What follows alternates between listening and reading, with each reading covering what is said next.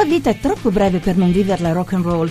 Credit Safe, il fornitore di informazioni commerciali più usato al mondo. Non è un lavoro, ma uno stile di vita. Creditsafe.it. Invia il curriculum a italiainfo-creditsafe.it. Italia sotto inchiesta.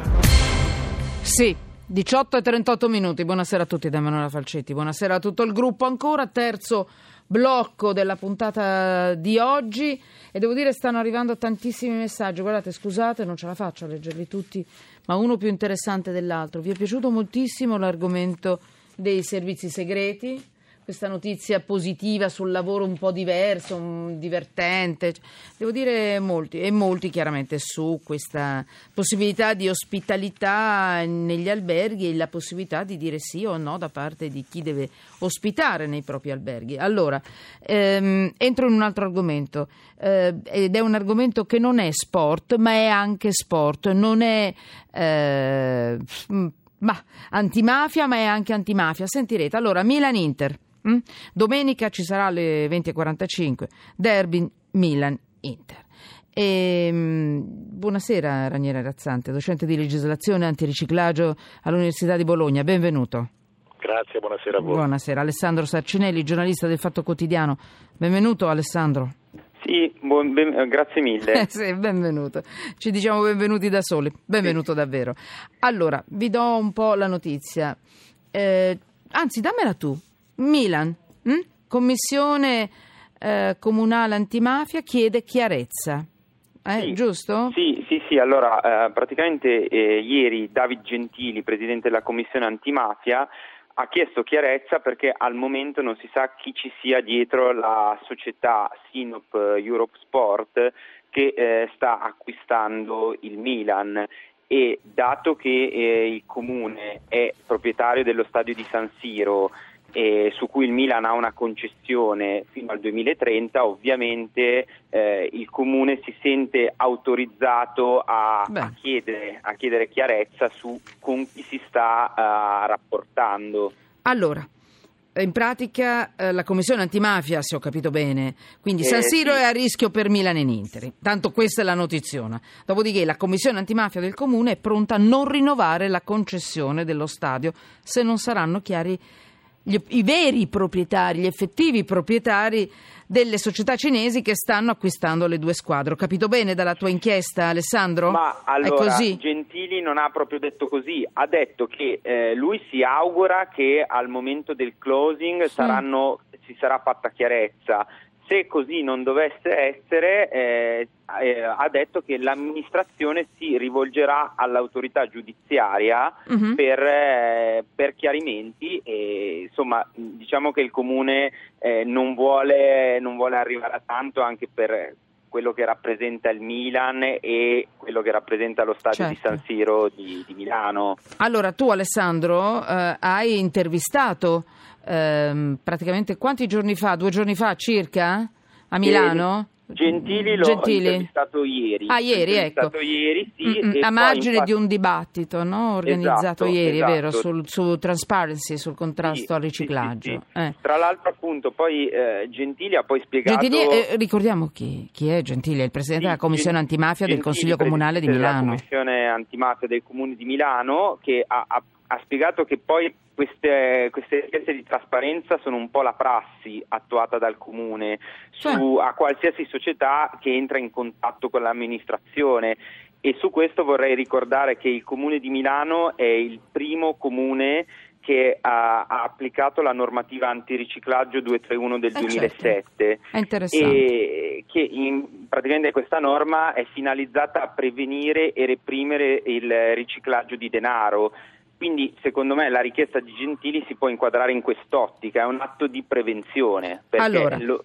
Sì, no, no, perché finisci pure. No, no. Sì, no, Pensavo avessi finito appunto, perché noi abbiamo eh... la clip della tua intervista, certo, cioè un segmento certo. sonoro della tua intervista, volevo farlo sentire. No, finisci però Alessandro, dimmi. Sì, no, è un, è un atto di prevenzione perché eh, come, come, ho già detto prima il comune non può rapportarsi con delle società di cui non si sanno veramente chi sono gli, gli investitori, quindi bisogna, la richiesta di Gentili bisogna vederla in quest'ottica, allora, un sentiamo, atto di prevenzione. Allora, sentiamo Gentili che spiega che c'è poca trasparenza sulla società cinese che sta acquistando il Milan. Sentite un po'. La trasparenza non c'è, a un certo punto sembravano 11 gli investitori, adesso sembrano 4-5, c'è un fondo governativo di investimento, bisogna capire se è di proprietà pubblica oppure anche degli investitori privati di riferimento, c'è questa Sino Europe Sports che parla per conto di altri investitori di cui non si sa il nome. È un obbligo per una pubblica amministrazione, a maggior ragione per Milano, sapere chi siano i titolari effettivi di queste realtà imprenditoriali che investono a Milano e hanno una concessione del Comune di Milano da gestire.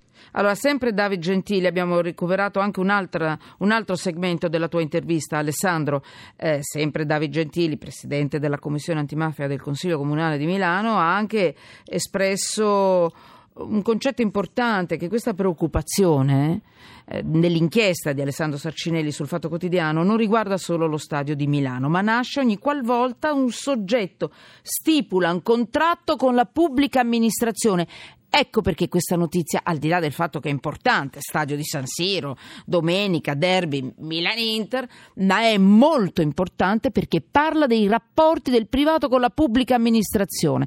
Poi, eh, chiaramente, eh, il professor Razzante ci spiegherà in che termini la legge definisce, obbliga eh, il percorso di questi rapporti. Sentite un po' ancora. Le preoccupazioni non sono relative allo stadio di San Siro in quanto tale, ma devono essere in generale per qualsiasi attività che venga in contatto, in contratto con la pubblica amministrazione. Non è possibile che il contraente venga rappresentato da una persona che in realtà non ha titolarità delle decisioni ma è solamente rappresentante di decisioni altrui. Questo non è possibile, non è possibile per il codice degli appalti, non è possibile secondo me anche per la 231-2007, la normativa antiriciclaggio e non è corretto che una pubblica amministrazione non sappia chi sia il titolare effettivo di qualsiasi operazione. Allora, professor Razzante, cosa dice la legge a questo punto di sti rapporti tra eh, diciamo così, cittadini, società e pubblica amministrazione?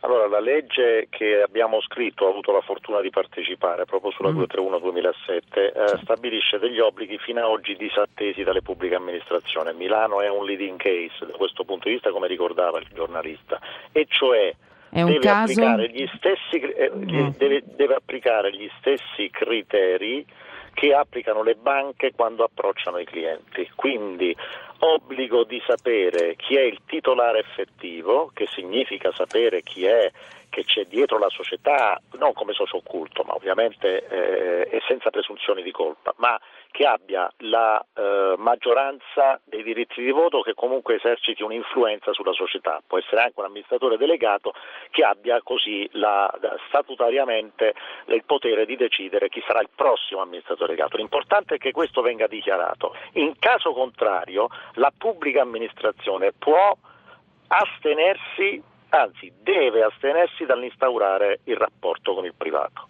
Questa è la norma che è stata spiegata correttamente e questo è l'atteggiamento che ha scelto Milano. Le altre pubbliche amministrazioni, sollecitate dalla UIF, cioè l'unità di informazione finanziaria presso Banca d'Italia, l'unità antiriciclaggio, eh, hanno risposto picche in quanto l'anno scorso ci sono state segnalazioni sospette solo 14 da pubbliche amministrazioni a fronte di 80.000 dal sistema bancario e eh, a quanto pare quindi questa norma non sta funzionando nelle pubbliche amministrazioni, ma avete detto bene voi, lo ribadisco, una pubblica amministrazione di qualsiasi tipo essa sia è tenuta a segnalare operazioni sospette nel momento in cui si approccia a clienti che non sono trasparenti secondo le regole, cioè non forniscono queste informazioni. Tra le obbligatorie c'è proprio il titolare effettivo, quindi eh, il beneficiario definitivo e, e, e, traducendolo in pillole il socio di maggioranza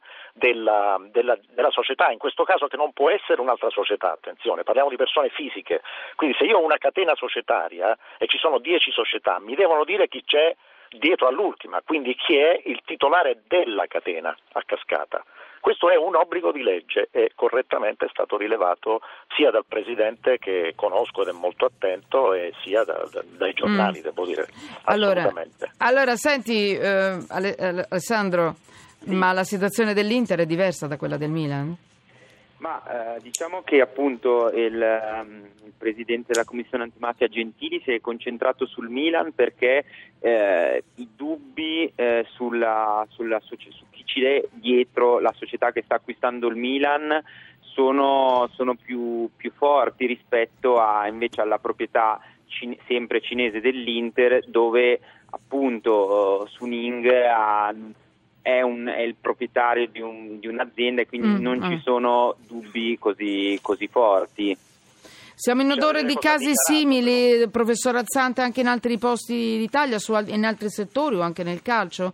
Vi risulta qualche altro caso analogo? Ma, sul calcio purtroppo le infiltrazioni, perché dobbiamo, le dobbiamo chiamare così, sì? le infiltrazioni per fare riciclaggio attraverso sponsorship attra- sulla vendita dei calciatori ci sono, sono dimostrate da tempo e le abbiamo anche scritte. E dimostrate da tempo nel senso che sono avvenute all'estero e avvengono anche in Italia. Eh, la, mh, senza voler andare in, in casi particolari, il problema è che eh, è troppo ghiotta per, anche per la criminalità organizzata la possibilità di riciclare capitali comprando giocatori, sponsorizzando, per cui attenzione, sponsorizzazione che è lecita e che quindi passa per un canale abilitato ed è fatturata. Ricordiamo che il riciclaggio serve fatturato perché altrimenti non si chiama riciclaggio, quindi c'è bisogno di ripulire qualche cosa che è sporco all'origine. Allora intorno al calcio questi interessi ci sono sempre stati. Ora qui eh, perciò è stata data alla pubblica amministrazione, questo in generale, le società per esempio partecipanti a un appalto, le società che operano nel settore della sanità, le società quindi che gravitano intorno, oltre che per il codice degli appalti, ma questa è una normativa all'antiriciclaggio, la 231 che è stata ricordata, che va applicata a tutti tutti i settori diciamo, merceologici della pubblica amministrazione, con i quali la pubblica amministrazione entra in contatto se si tratta di soggetti privati. L'esenzione c'è solo per i pubblici tra di loro, quindi un comune chiede Capito. un servizio ad un altro comune, esente. Un comune ah. chiede un servizio ad una società, la società deve fare questa dichiarazione. Quindi non vale solo per le società calcistiche, che sono un settore critico. La Banca d'Italia ha indicato eh, le calcistiche, quelle della sanità, smaltimento rifiuti, eh, eh, questa è un'indicazione scritta scritta ovviamente in alcune delibere di Banca d'Italia, quali settori eh, energie alternative, quali settori che vengono ritenuti più penetrabili e più eh, diciamo così obbligabili alla trasparenza, più attenzionabili rispetto ad altri. Allora io vi faccio questa proposta anche a chi ci sta ascoltando e chiaramente io ho lasciato parlare perché guardate che questi rapporti sono molto importanti perché sono i rapporti che vengono gestiti anche con i soldi dei cittadini e quindi è molto importante che ci sia questa attenzione anche e questo rispetto anche alla, trampa- alla trasparenza eccetera. Io se siete d'accordo farei partire un po' di musica. Nel frattempo ci dite anche voi cosa, cosa, ne pensate, come ne pensate a questo riguardo, eh, perché qui c'è in ballo anche il derby, però non è solo questo, cioè è proprio un discorso di, di, di chiarezza di rapporti. Io capisco che l'argomento può essere mh, mm, meno facile del solito, ma è molto, molto importante. Dopodiché io torno in studio e mh, mm, Alessandro Sarcinelli Ranieri Razzante, se restate come mi fa piacere, lanciamo un titolo in chiusura di, questa, di questo blocco di, di argomento, su, su, questo argomento, perché eh, della Commissione Antimafia del Comune è pronta a non rinnovare la concessione dello stadio se non saranno chiari veramente gli effettivi proprietari proprietari di una società è molto importante. Vi ridò il numero degli sms 335 699 2949 Twitter, chiocciola sotto inchiesta. Eh, a tra poco, Ranieri Razzante, si parla anche di test di legno in questo caso, ritorna anche questo discorso vagamente, me lo dice tra poco. Sono le 18.54. Allora, Alessandro Sarcinelli, una battuta, un titolo sull'argomento di oggi. Basta fare a questo punto, come ha scritto un ascoltatore, basta fare il Milan Stadium e il problema è risolto? Ruben? Vado, vado, io? Alessandro, sì, veloce perché se non finisce la trasmissione. Allora, no, io uh, appunto, secondo me non, non, basta che lo stadio sia di eh. proprietà perché come è stato detto durante la trasmissione, questo problema eh. che in questo caso è sullo stadio, quindi legato al calcio, può essere, può essere riproposto in tutta un'altra serie di, di situazioni, quindi Vabbè. questo no, non no. basta. Poi Chiudi. l'ultimissima cosa che volevo sì. dire Chiudi. è che su l'uomo forte del gruppo della Sinop uh, Europe Sport si mm. chiama Yong Hong Lee e ehm, come ha riportato la Gazzetta dello Sport ad agosto, Dai, sì? il suo nome è presente nella lista dei Panama Papers e quindi questo Mm, mm, fa mm, eh, mm, diciamo venire fuori altri dubbi. Capito. Anche se specifica la Gazzetta, si potrebbe trattare di un caso di omonimia, quindi non Vedremo, è confermato. tutto è ancora aperto allora, Sì, grazie. sì. Eh, professor Azzante, veramente un titolo, una battuta, una cosa per chiudere.